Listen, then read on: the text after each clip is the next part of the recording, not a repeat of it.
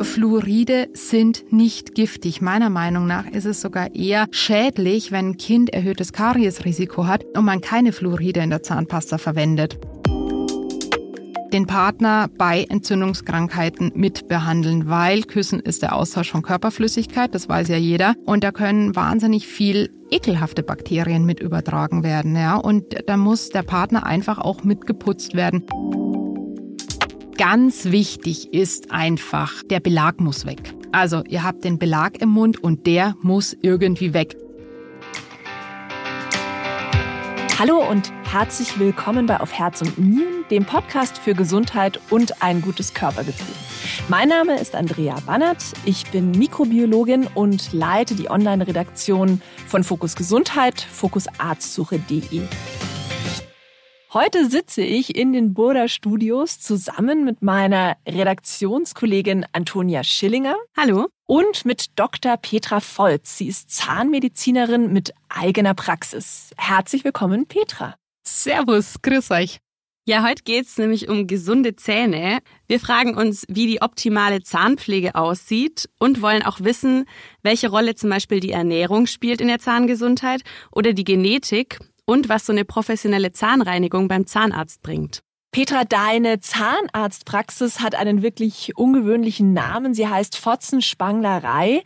Das ist ein altes Wort für Zahnarzt und das ist nicht nur sehr bayerisch, du kommst ja aus Garmisch-Partenkirchen, also dem Zugspitzland ganz im Süden, sondern es klingt auch, um im Bayerischen zu bleiben, ein bisschen geschert, also abwertend. Die Fotzen ist im Bayerischen auch ein Wort für die Lippen. In meiner Wahrnehmung, ich komme ja auch aus Bayern, klingt es aber erstmal nicht besonders nett. Wie bist du denn auf diesen Namen gekommen? Also der Furzenspangler ist der ganz normale Ausdruck für Zahnarzt bei uns unten. Für mich war immer ganz klar, ich möchte das Team in den Vordergrund stellen. Also ich möchte nicht irgendwie eine Zahnarztpraxis Dr. Volz oder jetzt stellt euch mal vor, wir hätten in Garmisch den White Room oder sonst was eröffnet. Das hätte überhaupt nicht funktioniert. Zudem bin ich jetzt nicht unbedingt der mutigste Patient beim Zahnarzt. Also ich habe selber auch ziemlich Zahnarztschiss und dann habe ich gesagt, ich will einfach so ein bisschen die Distanz nehmen. Ich, ich will Nähe aufbauen. Und dann musste natürlich noch irgendwie so die Bedeutung Bedeutung von Handwerk mit rein und so liegt eigentlich die Furzenspanglerei total nahe. Sehr ungewöhnlich auf jeden Fall. Petra, du sitzt mir jetzt gegenüber hier mit einem strahlenden Lächeln. Deswegen wollte ich mal fragen, was hast du denn heute schon so für deine Zähne getan? Zähne geputzt. Ich habe wirklich Zähne geputzt. Ich persönlich putze mit einer elektrischen ähm, Zahnbürste mit abwechselnden Zahnpasten, aber ich glaube, da gehen wir danach noch ganz äh, massiv drauf ein. Und ich habe heute noch keine Zwischenraumreinigung benutzt. Das Thema Zahnpflege wollen wir uns dann ganz genau anschauen. Vorher, Petra, würde uns jetzt nochmal die Bedeutung gesunder Zähne interessieren. Wenn wir jetzt so vom strahlenden Lächeln sprechen, dann kann man vielleicht auch so ein bisschen den Gedanken von Kosmetik haben, aber gesunde Zähne sind ja viel mehr. Zähne und Zahngesundheit, hast du auch im Vorgespräch zu uns gesagt, haben ganz viel mit dem ganzen Menschen und mit dem gesamten Körper und der gesamten körperlichen Gesundheit zu tun. Und auch, und das fand ich auch sehr spannend, mit der sozialen Gesundheit. Starten wir doch mal damit. Warum sind denn gesunde Zähne wichtig für unser Sozialleben? Also es ist vielleicht ein total billiger Satz, aber es ist wirklich so, Lächeln ist die schönste Kurve am Körper. Und wenn man einen Menschen trifft und der lächelt und der dich schön freundlich und offen anlächelt, dann ist es ja gleich mal ein Sympathiefaktor. Ich meine, ähm, man guckt ja beim Gegenüber eigentlich immer was spricht einen an, was findet man sympathisch. Und wie reagiert jetzt ihr auf einen Menschen, der entweder gar nicht lächelt, die Lippen zusammenkneift, irgendwelche komischen Bewegungen macht? Da ist ja schon irgendwas nicht ganz koscher. Ähm, und es gibt ganz viele Menschen, die sich wirklich dann schämen zu lachen und dadurch dann auch keine sozialen Kontakte mehr aufbauen, sich komplett isolieren. Und da kann man wirklich die Spirale nach unten komplett weiterdrehen. Also ähm, ich habe mich in meiner Doktorarbeit ähm, relativ ja, intensiv mit dem Thema befasst. Und da ging es dann wirklich hin bis zu Studien, die aufgezeigt haben, ähm, wenn Leute kein schönes Lächeln haben, unzufrieden sind mit den Zähnen, dann geht es bis in die Depression und in die Suizide. Man muss ja auch bei Jobs Einstellungsgesprächen, also da musst du, da musst du einfach anfangen. Wen stellt ihr ein? Stellt ihr Leute ein, die schön lächeln, die attraktiv lächeln, oder stellt ihr Leute ein, die sich alle komplett zusammenzwicken? Das habt ihr doch während der Corona-Pandemie jetzt gesehen, wenn die Leute Masken aufhaben. Man kann zwar schon mit den Augen lächeln und man sieht auch, wenn die Menschen lächeln, aber irgendwie fehlt dir da einfach das untere Drittel vom Gesicht und so dieses volle Lächeln. Das geht nur mit den Zähnen. Neben diesem sozialen Aspekt gibt es auch einen gesundheitlichen Aspekt. Petra, wie können denn Zähne, die eben nicht gesund sind, auf den gesamten Körper rückwirken? Es sind Zähne, aber es ist vor allen Dingen auch die Mundhöhle. Und zwar, ich erkläre das meinen Patienten immer so, in der Mundhöhle habt ihr eigentlich nichts anderes wie einen Komposthaufen. Ich meine, du als Mikrobiologin weißt es ziemlich gut. Wir haben feuchtes Biotop, wir haben Mikroorganismen und wir haben Nährstoffe, die zerfressen werden. Das wiederum fördert ja Entzündungsprozesse und diese ganzen ähm, pathogenen Keime und eben diese, ich sage mal ganz liebevoll, Bakterien, die nicht ganz so nett sind, die gehen wirklich ohne Schranke direkt in den Blutkreislauf. Wenn du neue Gelenkprothesen, Hüftprothesen, Prothesen, Endoprothesen, wenn du irgendwelche Narben im Körper hast, wo haften sich diese Keime fest? Natürlich an dem rauen Gewebe, das vielleicht frisch operiert worden ist. Also ganz massiv wichtig. Das ist nur ein Aspekt.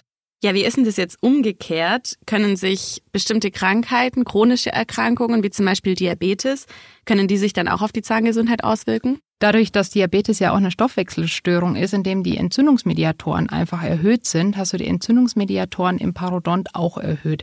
Ähm, Diabetiker bekommen ja immer so einen Langzeitzuckerwert und wenn der nicht ordentlich eingestellt ist, dann gibt's ja wirklich Langzeitfolgen für den ganzen Körper. Und wenn dein der Wert heißt HbA1c-Wert, wenn der grundsätzlich immer zu hoch ist, bekommst du auch deine Parodontitis, deine Entzündung vom Zahnfleisch nie im Leben in den Griff. Ja, andere Ärzte, die sich jetzt ja auch mit dem Thema Zahngesundheit beschäftigen, sind ja auch Gynäkologen. Es gibt ja diesen Spruch, den wahrscheinlich alle schon mal gehört haben, dass man pro Schwangerschaft einen Zahn verliert. Stimmt es denn? Du hast in der Schwangerschaft ja eine definitive Hormonumstellung, du hast erhöhte Hormone. Das wiederum führt zu erhöhten Entzündungsparametern im Körper.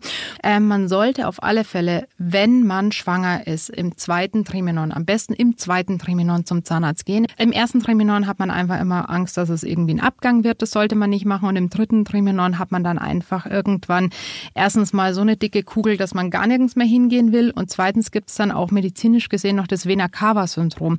Das ist die untere Hohlvene und wenn du auf dem Zahnarztstuhl legst und das Baby auf deine untere Hohlvene drückt, die eigentlich das Blut zurück ins Herz führen soll, das ja dann nicht passiert, kann es sein, dass du beim Zahnarzt dann auch ohnmächtig wirst. Also Vena-Cava-Syndrom, ganz wichtig aufpassen.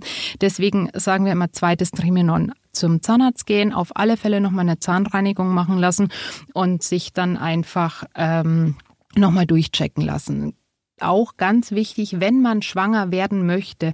Kleiner Tipp am Rande von der Zahnärztin, äh, macht davor einfach noch Röntgenbilder. Während der Schwangerschaft sollte man nicht röntgen. Also wir versuchen, während eine Patientin schwanger ist, einfach auf ganz, ganz viel zu verzichten, was nicht unbedingt sein muss. Deswegen vor der Schwangerschaft einfach Röntgenbilder machen, dass wenn in der Schwangerschaft was ist, kann man einfach viel, viel leichter diagnostizieren. Was ich auch noch spannend fand in unserem Vorgespräch, hast du mir erzählt, dass auch die Partnerschaft für die Zähne und die Zahngesundheit eine Rolle spielt. Und zwar nicht nur, weil, darüber haben wir ja schon gesprochen, schöne Zähne attraktiv sind, sondern das Küssen spielt hier eine Rolle, weil wir beim Küssen eben Millionen von Mikroorganismen übertragen. Da können auch pathogene Keime dabei sein. Und das kann zum Problem werden. Wie könnt ihr denn da als Zahnärzte gegensteuern? Partner mitbehandeln. Einfach schon mal überhaupt fragen, wer ist der Partner, wie viele Partner sind es. Ähm, und dann wirklich den Partner bei Entzündungskrankheiten mitbehandeln, weil Küssen ist der Austausch von Körperflüssigkeit, das weiß ja jeder. Und da können wahnsinnig viel ekelhafte Bakterien mit übertragen werden, ja. Und da muss der Partner einfach auch mitgeputzt werden. Jetzt haben wir schon allerhand darüber gelernt, warum gesunde Zähne so wichtig sind, auch für den gesamten Körper, sogar für unser Sozialleben. Aber die gute Nachricht ist, man kann durch eine gute Zahnpflege einiges selbst tun. Und das wollen wir jetzt mal im Detail klären. Und wir fangen damit an. Petra, was du schon gesagt hast, das hast du heute auch gemacht schon. Und ich, das ist, glaube ich, so die tägliche Routine wirklich bei jedem, das Zähneputzen. Und da würde mich als erstes jetzt mal die Putztechnik interessieren. Als ich im Kindergarten war, und wir haben vorhin gerade festgestellt, wir waren an ähnlichen Orten zur fast selben Zeit im Kindergarten, da habe ich gelernt, kreisen. Irgendwann hieß es dann mal oben am Zahnfleisch ansetzen und die Zahnbürste nach unten ziehen. Wie entscheidend ist denn die Putztechnik und wie mache ich es denn jetzt richtig? Also ich freue mich über jeden Patienten, der mir erzählt, er putzt die Zähne. Das ist schon mal total schön. Richtig erfreut bin ich, wenn er mir sagt, er putzt sie zweimal am Tag. Und ähm, ja, es gibt tatsächlich diverseste ähm, Putztechniken. Ganz wichtig ist einfach, der Belag muss weg. Also ihr habt den Belag im Mund und der muss irgendwie weg. Und das ist genauso wie wenn du einem Fisch Klettern beibringen willst oder dem Affen Tauchen. Ähm, jeder arbeitet anders. Es ist in der Tat so. Was man wirklich sagen kann, ist, kreisende Bewegungen sind definitiv besser wie dieses Schrubben.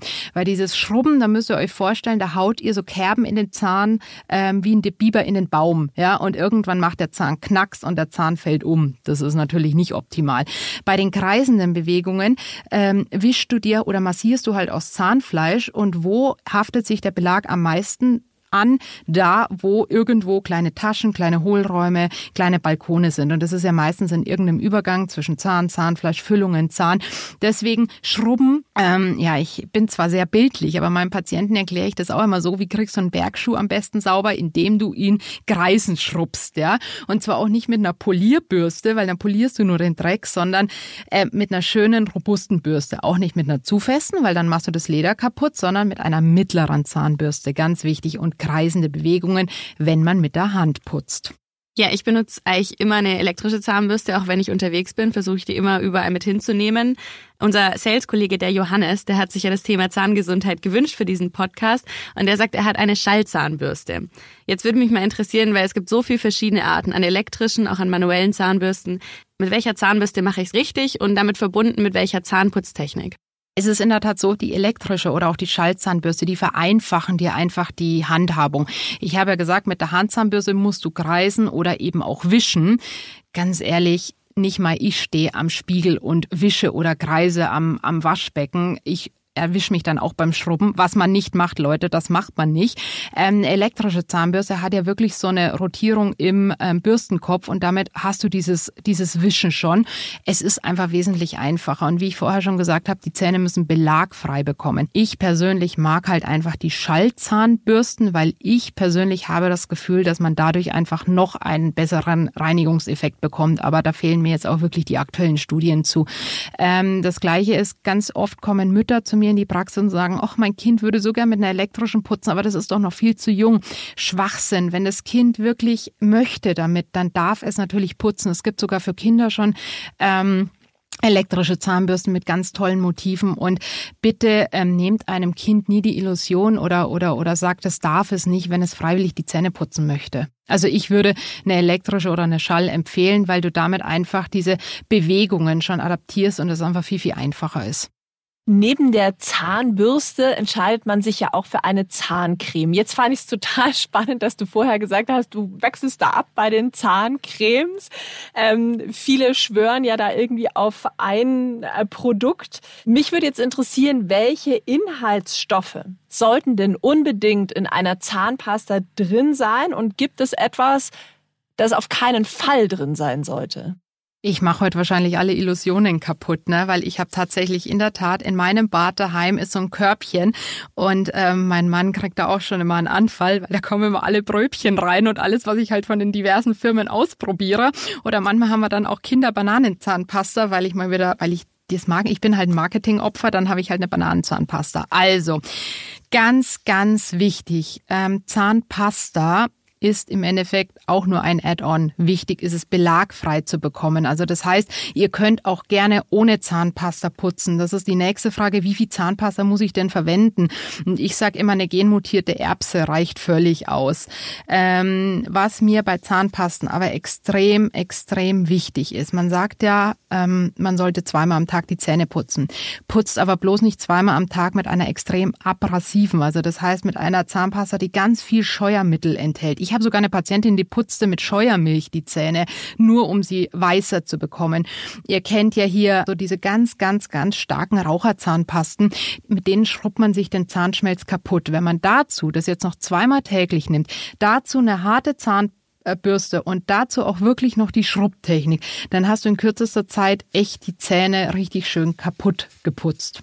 Wichtig ist bei Zahnpasten eben der Abrasionswert. Fun Fact für unsere Zuhörer, der steht auf keiner Zahnpasta. Das ist auf Zahnpastatube. Das finde ich ehrlich gesagt ähm, ziemlich schlecht. Also kauft irgendwas Sensitives, irgendwas mit Sensitiv oder irgendwas mit Kräutern, bloß nichts mit ähm, maximalem White-Effekt.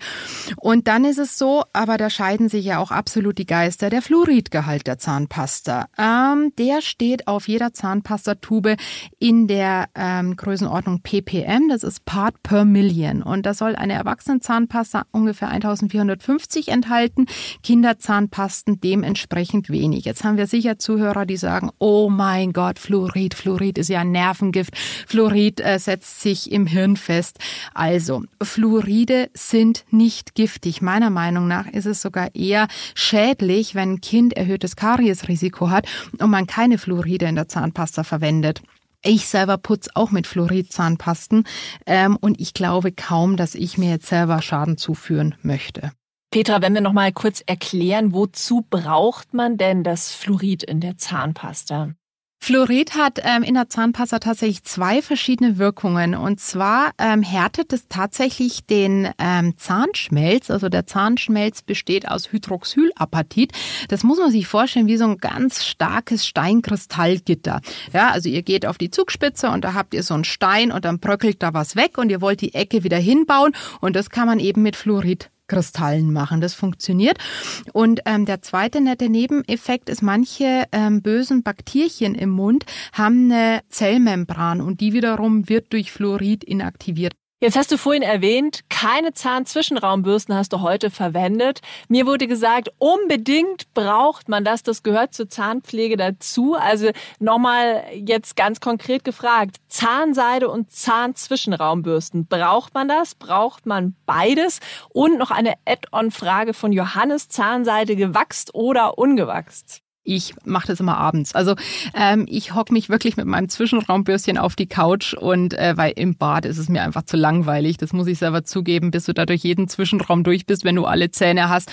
Und dann putzt du schön die Zwischenräume. So, ihr müsst euch einen Zahnzwischenraum vorstellen. Kugel an Kugel. Ja, mit der Zahnseide bekommt ihr lediglich den sogenannten Kontaktpunkt sauber. Aber unten habt ihr ja noch dieses schwarze Dreieck. Wenn ihr euch jetzt einfach mal vor den Spiegel stellt, die Lippen zur Seite zieht, dann habt ihr so komische schwarze Dreiecke und die gehen einfach nur mit Zwischenraumbürstchen ähm, sauber. Bei uns, wenn ihr zu uns in die Praxis kommt, ist es gang und gäbe, dass man sich bei einem ähm, bei einem Termin zur professionellen Zahnreinigung wird für euch individuell die Zwischenraumgröße angepasst, weil nicht jeder Zwischenraum ist gleich groß, ähm, nicht jeder kommt mit den gleichen Zwischenraumbürstchen klar. Das ist wie Fahrradfahren, das muss man lernen. So, und extra für Johannes, gewachst oder ungewachst. Großes Kompliment an Johannes, dass er überhaupt Zahnseide verwendet hat. Das äh, lässt mein Zahnarztherz schon wieder höher schlagen. Ähm, für Ungeübte würde ich gewachste vorschlagen, weil ähm, das ist einfach so, du hast einen Zahnseidenstrang und das Wachs macht das Ganze einfach nochmal einfacher in der Handhabung das fisselt nicht so auf. Ähm, Fun Fact, wenn es auffisselt, dann ist da vielleicht auch irgendwas, vielleicht mal zum Zahnarzt gehen. Die ungewachste Zahnseite, die bauscht dann so auf, wenn man sie durchzieht und das ist dann einfach nochmal ein bisschen komplizierter in der Handhabung. Zahnseide ist total easy, wenn man es einmal ähm, gezeigt bekommen hat, wie man es anwendet, ist es total easy. In der ganzen Zahnpflege es sind wirklich fünf Minuten und ich meine, fünf Minuten hat jeder für seine Zähne. Das ist die gute Nachricht, dass man es gut in den Alltag integrieren kann. Als Mikrobiologin weiß ich, dass die meisten Bakterien im Mundraum auf der Zunge sitzen. Und es gibt ja diese Zungenbürsten. Ich muss ehrlich sagen, ich habe tatsächlich eine. Ich benutze die auch nicht ganz regelmäßig. Was hältst du denn davon? Braucht man das? Bringt das was? Also, wenn man Zähneputz, Zwischenraumbürstchen verwendet, Zahnseide noch verwendet und dann noch Lust auf Zungenreinigung hat, dann ist man eh echt gut dabei. Ich selber muss sagen, habe keine Zungenreinigungsbürste, weil äh, bei mir fördert das dann auch irgendwann mal den Kotzreiz. Das muss ich auch ganz ehrlich sagen. Ähm, wenn man allerdings jetzt zum Beispiel krank ist und wie gesagt, wenn sich Bakterien auf der Zunge ablegen, dann ist es eine super Sache und immer schön von hinten nach vorne. Ähm, gerne vielleicht auch nochmal mit ein bisschen Mundwasser oder die Zunge, den Zungenschaber, die Zungenbürste in Mundwasser tunken. Und das kann man übrigens auch mit Zwischenraumbürstchen machen, wenn man irgendwie so eine blutende Stelle hat und sich denkt, oh, Hackgott, Sakrament, da muss jetzt irgendwas passieren. Diese Zwischenraumbürstchen wirklich in ähm, irgendwas ähm, Keimtötendes legen und dann da nochmal mit den Zwischenraumbürstchen durchgehen. Das kannst du auch mit dem Zungenschaber machen, dann ist er gleich auch ein bisschen desinfiziert. Weil nächstes Thema Zahnbürste bitte immer regelmäßig wechseln. Vor allem nach Krankheiten. Eigene Zahnbürste und Zahnbürste regelmäßig wechseln. Ganz wichtig. Was bedeutet denn regelmäßig? Ich wechsle meine Zahnbürste, meinen Zahnbürstenkopf tatsächlich alle sechs Wochen. Oder wenn man krank war. Und ähm, durchschnittlich, das sagen auch Studien, ein Durchschnittsbürger der Bundesrepublik Deutschland wechselt seine Zahnbürste einmal im Jahr maximal. Das findest du wahrscheinlich fast bisschen eklig. Ja, das ist so, wenn man sich das wirklich mal vorstellt, was sich da alles drauf tummelt. Wir kommen jetzt noch zum Thema Mundgeruch. Das ist ja wirklich so ein sozialer Killer und es sagt einem aber leider ganz häufig niemand. Das heißt, eigentlich fürchten wir das, glaube ich, alle so ein bisschen, dass wir Mundgeruch haben. Jetzt ist es so, Mundgeruch entsteht nicht immer nur im Mundraum. Es gibt andere Ursachen, auch Erkrankungen. Das heißt, wenn man damit sehr zu kämpfen hat, macht es sicher auch Sinn, da mal einen Hausarzt aufzusuchen und darüber zu sprechen. Wenn wir jetzt von dem Mundgeruch ausgehen, der im Mundraum entsteht, was sind denn deine besten Tipps gegen Mundgeruch? Zu uns kommen ganz oft Patienten, die sagen, du, ich habe da irgendwie das Gefühl, ich rieche aus dem Mund oder du, meine Partnerin oder mein Partner hat gesagt, ich rieche aus dem Mund. Ähm, jetzt ist es natürlich so, ich bin Profi und merke relativ zügig, ob der Geruch aus dem Mund kommt, weil auch da haben wir wieder die Entzündung vom Zahnhalteapparat, diese sogenannte Parodontitis und die hat einen ganz eigenen Geruch. Also ähm, mir passiert das auch ganz oft, ich gehe in ein Geschäft, die ähm, Verkäuferin berät oder will mir irgendwas sagen und ich würde am liebsten eine Visitenkarte in die Hand stecken ähm, das ist eben, das ist wirklich also das ist was ganz, ganz, ganz Unangenehmes. Ich weiß nicht, ob ihr schon mal in der Situation wart, dass ihr irgendwem anderen erklärt habt, dass er aus dem Mund riecht. Das ist genauso wie wenn du ihm sagst, du deine Füße stinken. Das äh, will man ja auch nicht hören. Oder boah, du stinkst so nach Schweiß. Ähm, also man hat ausgeschlossen, dass es äh, Reflux ist, also Magensäure. Man hat ausgeschlossen, dass es jetzt irgendwie die letzte Dönerbude war. Und man hat auch ausgeschlossen, ähm, dass es vielleicht Zigaretten oder kalter Kaffee ist. Also ganz oft riecht man ja dann auch, wenn man morgens nichts gegessen hat, einen Kaffee getrunken hat. Ähm, ihr kennt ja den Geschmack selber. So, und wenn man diesen PA, also Parodontitis-Geruch hat, ähm, dann hilft auf alle Fälle definitiv, ähm, also ein Besuch beim Zahnarzt, ja logisch, der stellt es auch fest, und dann eine absolut gründliche Reinigung. Und dann kriegt man damit das eigentlich ganz gut in den Griff. Wir haben dann noch so ein paar Bakterien, die mit Schwefel verstoffwechseln, aber das sind auch ganz, ganz seltene Krankheiten, genauso wie ähm, Faltenbildung auf irgendwelchen Mandeln, also hinten in den Tonsillen, das ist auch ein ganz eigener Geruch. Wenn ihr das Gefühl habt, ihr kennt wen, der hat Mundgeruch, bitte, bitte, bitte sagt es ihm einfach einfach. Ähm, es ist nichts Schlimmes, sondern meistens könnt ihr dem Menschen damit helfen. Und wenn er dann bei uns aufschlägt, dann wird er einfach ganz normal, ganz medizinisch an das Thema rangegangen. Da muss man sich auch nicht schämen für, absolut überhaupt nicht. Ist so ein bisschen ein Tabuthema, aber ich glaube, deshalb ist es auch wichtig, dass wir darüber sprechen. Petra, jetzt hattest du schon gesagt, zweimal Zähne putzen am Tag reicht eigentlich aus. Ich wollte trotzdem noch mal auf die Häufigkeit zurückkommen, weil es gibt immer die Kollegen, die nach der Mittagspause mit ihrem Kulturbeutel auf die Toilette wandern und sich dann ein drittes Mal halt nach dem Mittagessen die Zähne putzen. Mich würde interessieren, kann man da sagen, der Schaden tut's jetzt äh, auch nichts oder würdest du sagen, wenn man das macht, ist es natürlich super? zwei Sachen dazu. Eigentlich das erste dürfte ich als ähm, approbierte Zahnmedizinerin gar nicht sagen und das da hört ihr jetzt einfach am besten auch gar nicht zu. Eigentlich würde einmal Zähneputzen innerhalb von 24 Stunden komplett ausreichen, weil dieser Belag sich nämlich, der braucht 24 Stunden, um, um sich wieder zu bilden. Jetzt ist es aber so, du bekommst bei einmal Zähneputzen den Belag nie 100 Prozent weg. Also von daher vergesst es. Zweimal am Tag Zähneputzen ist super gut. Ähm, ich musste so schmunzeln. Bis Montag hätte ich gesagt, man kann seine Zähne nicht überpflegen. Ich hatte Montag eine Patientin, die hatte wirklich aufgeschrubbertes Zahnfleisch. Ähm, die hat teilweise und sie hat gesagt, ähm, ihr Mann hätte ihr äh, neue und wohl auch die falschen Borsten mitgebracht und sie hätte aber gleichmäßig weitergeputzt. Zudem hat sie auch noch eine sehr abrasive Zahnpasta genommen. Ja, die hat sich wirklich ihr Zahnfleisch kaputt geputzt. Ähm, du kannst die Zähne im Endeffekt, wenn du die Tipps, die wir jetzt hier besprochen haben, beherzigst, du kannst sie nicht wirklich überpflegen. Das geht nicht.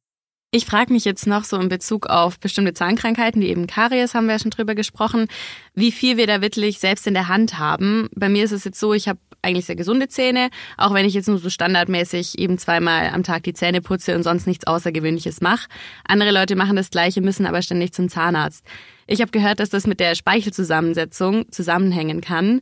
Wie viel haben wir wirklich selbst in der Hand, was unsere Zähne angeht und wie viel ist vielleicht auch Genetik? Ja, also ich habe da jetzt keine aktuelle Studie oder keine laufende Studie zur Hand, aber der Speichel ist eine Flüssigkeit im Körper, der hat, also das ist eine ganz spannende Flüssigkeit, der hat ganz viele Funktionen und der Speichel remineralisiert die Zähne auch. Im Speichel hast du Calciumionen, Phosphationen, die werden genauso wie es Fluorid eben, wie ich das vorher am Berg erklärt habe, eingemauert in den Zahnschmelz.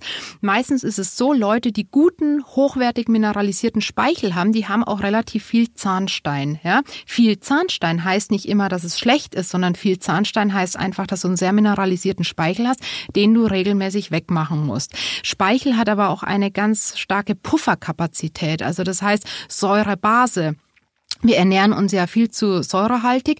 Der ähm, Speichel puffert das ab und macht das Ganze einfach wieder basisch, wenn zu viel Säure auf den Zahnschmelz einfließt. Also Speichel ist eine ganz, ganz, ganz wichtige Sache.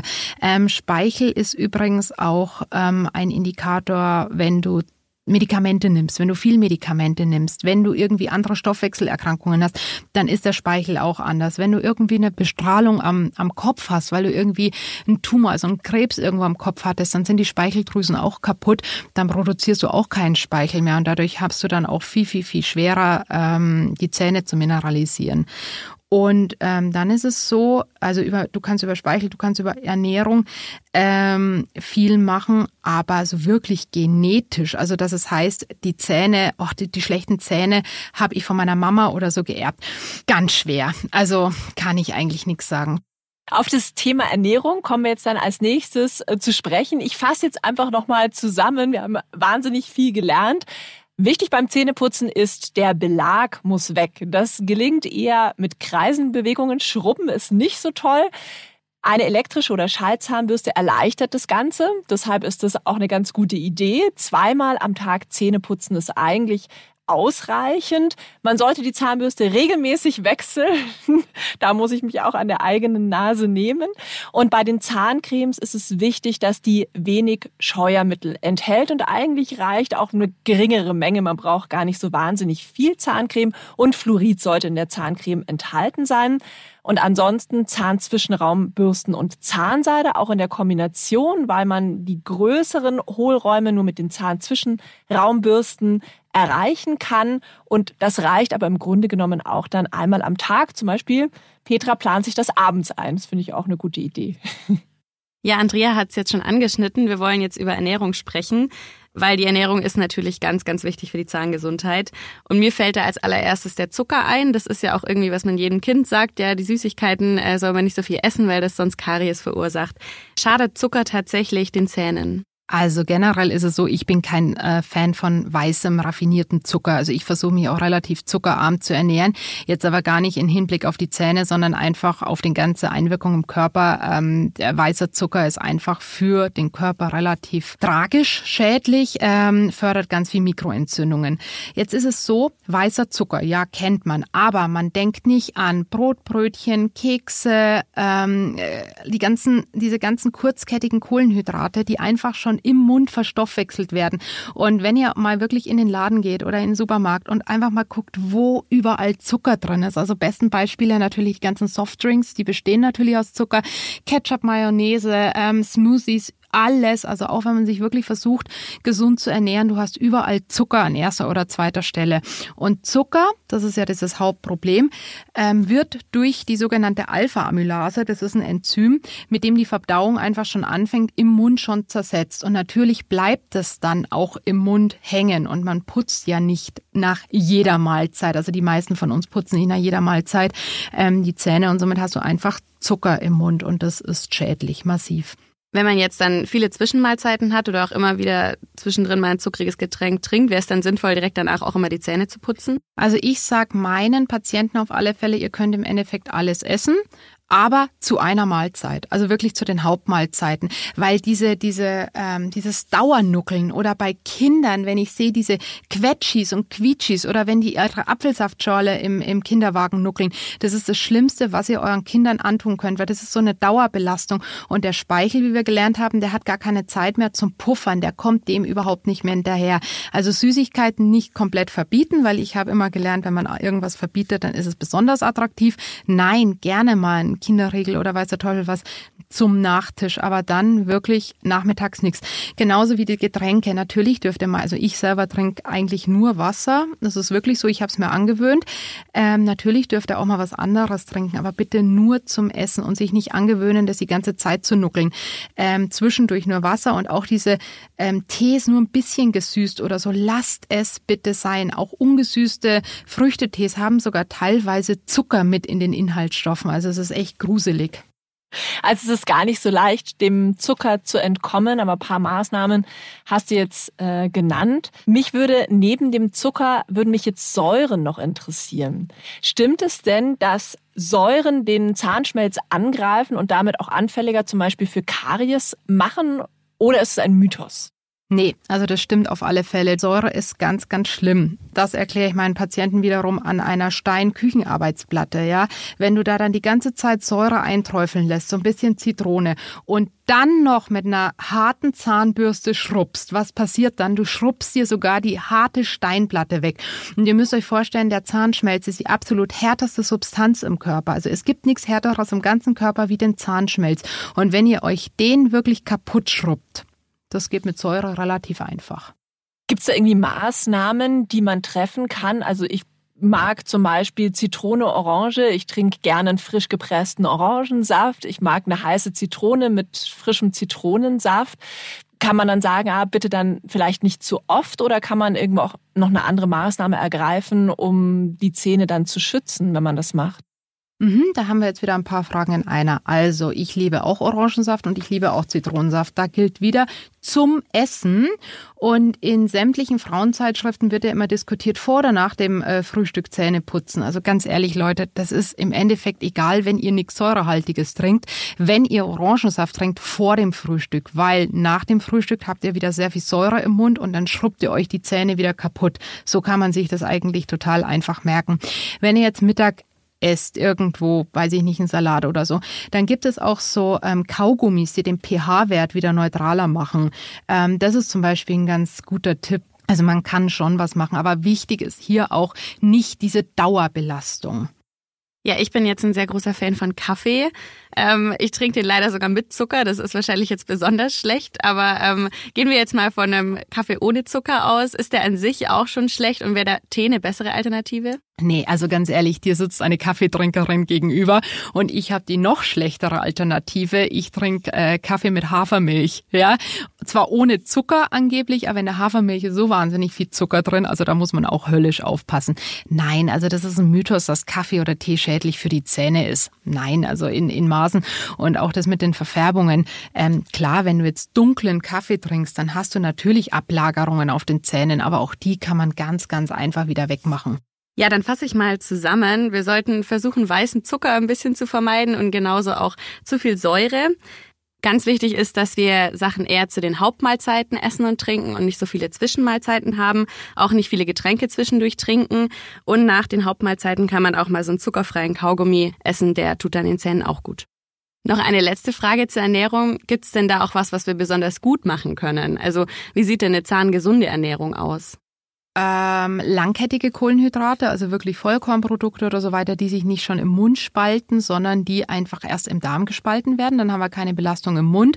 Und ähm, ich glaube ansonsten einfach eine gesunde Ernährung und alles, was Säure betrifft, einfach wahnsinnig aufpassen. Und wie gesagt, ganz wichtig, nicht nach massiver Säurezufuhr Zähne putzen.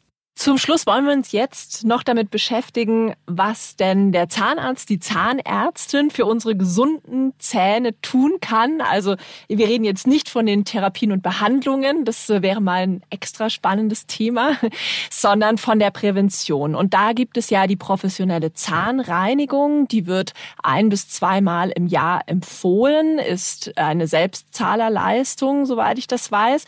Genau Was bringt das denn on top, wenn ich meine Zähne ohnehin gut pflege? Und ist diese Frequenz ein bis zweimal im Jahr dann wirklich auch das, was ich vielleicht machen sollte?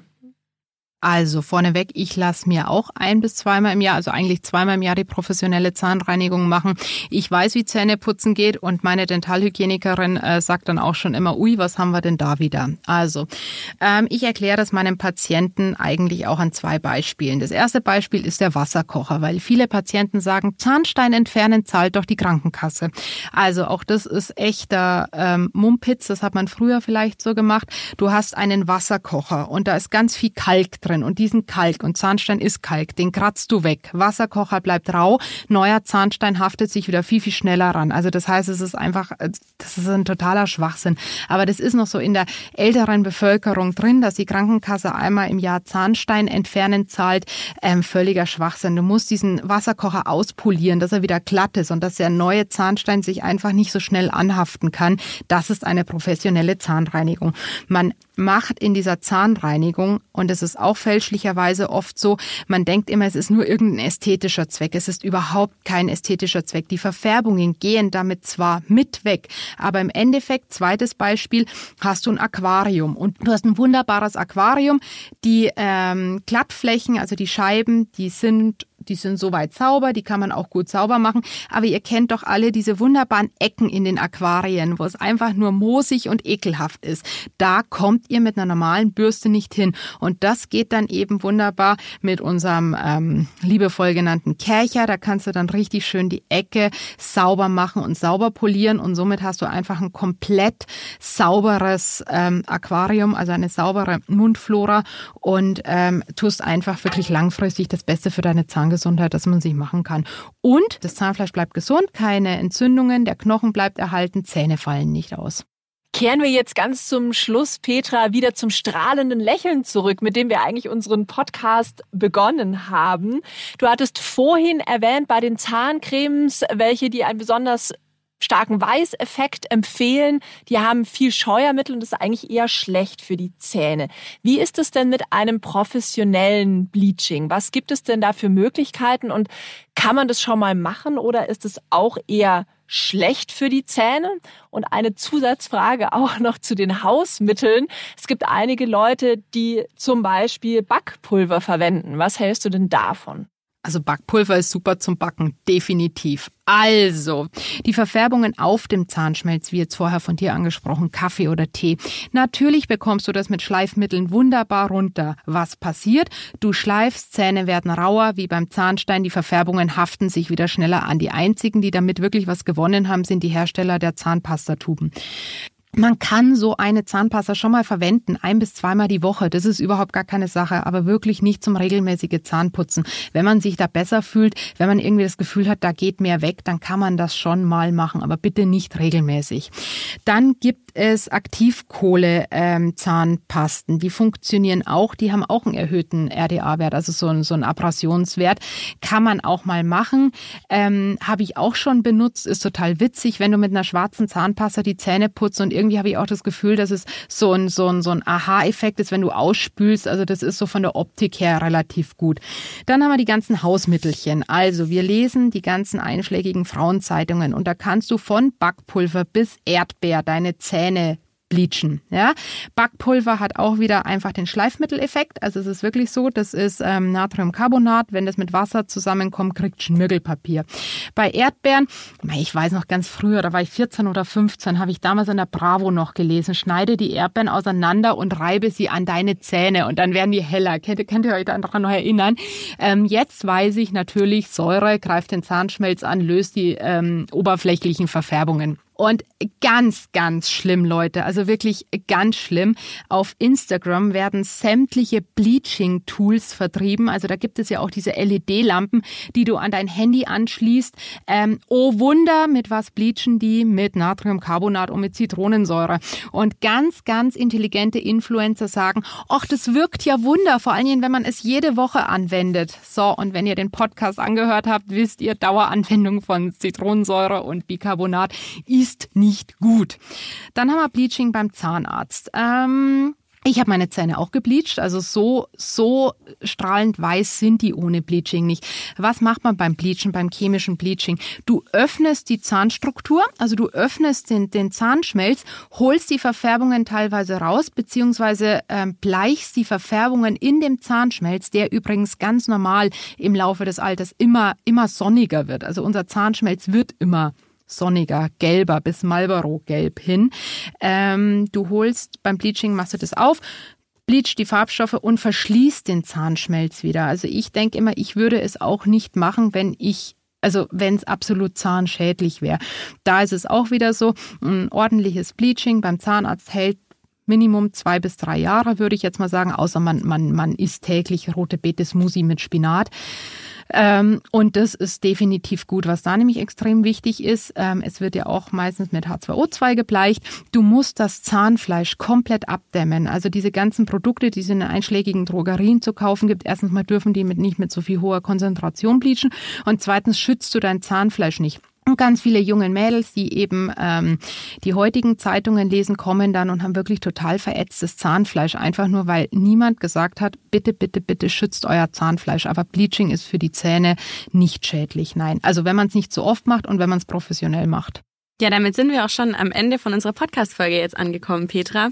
Vielen, vielen Dank für die ganzen tollen, spannenden Infos. Gerne. Also ich, ich, ich liebe Zähne. Vielleicht ist es ein bisschen rübergekommen und ich könnte mit euch noch stundenlang über Zähne sprechen. Vor allen Dingen, wenn ich wirklich weiß, ähm, dass ganz vieles einfach irgendwie noch gar nicht so, also dass die Menschen das noch gar nicht wissen. Und ich kläre gerne auf, ganz, ganz gerne. Ihr könnt mir jederzeit schreiben. Das ist auf jeden Fall super zu wissen. Petra, ich habe auch einiges äh, gelernt, ähm, auch zu den Säuren. Das war mir auch äh, noch nicht so ganz klar. Also mit diesem Orangensaft und dem Zähneputzen dann lieber vorm Frühstück ist zum Beispiel eine Sache, die ich jetzt auf jeden Fall mitnehmen werde aus diesem Podcast. In zwei Wochen geht es bei uns um chronisch entzündliche Darmerkrankungen, also Colitis ulcerosa und Morbus Crohn. Petra, wir fragen unsere Gäste immer, ob sie vielleicht eine Frage haben, die sie zum nächsten Folgenthema interessiert. Jetzt haben wir ja bereits gehört, die Zähne spielen eine Rolle für den ganzen Körper, auch die Ernährung spielt eine Rolle. Gibt es denn etwas, das du als Fachärztin für Zähne immer schon mal über chronisch entzündliche Darmerkrankungen wissen wolltest? Also ich glaube, wir haben im Studium tatsächlich schon ganz viel ähm, gelernt dazu, aber was mich wirklich grundsätzlich immer interessiert, wie man die Mundgesundheit noch verbessern kann. Und ich meine, wir haben ja gelernt, dass zum Beispiel Diabetes Wechselwirkung auf die Mundgesundheit hat. Und also mich würde schon interessieren, ob vielleicht dann diese entzündlichen Darmkrankheiten, wenn man die nicht ordentlich in den Griff bekommt, ob wir dann auch eine kaputte Mundgesundheit haben oder andersrum. Also ich bin da ganz gespannt auf die Wechselwirkungen. Das nehmen wir auf jeden Fall mit. Falls ihr Fragen habt zu chronisch entzündlichen Darmerkrankungen oder euch allgemein ein Thema wünscht, das wir in einem unserer nächsten Podcasts besprechen sollen, dann schreibt uns doch gerne eine E-Mail an podcast.fokus-gesundheit.de. Petra, dann auch von meiner Seite noch einmal vielen, vielen herzlichen Dank, dass du zu Gast bei Auf Herz und Nieren warst. Es war mir ein Vergnügen. Danke.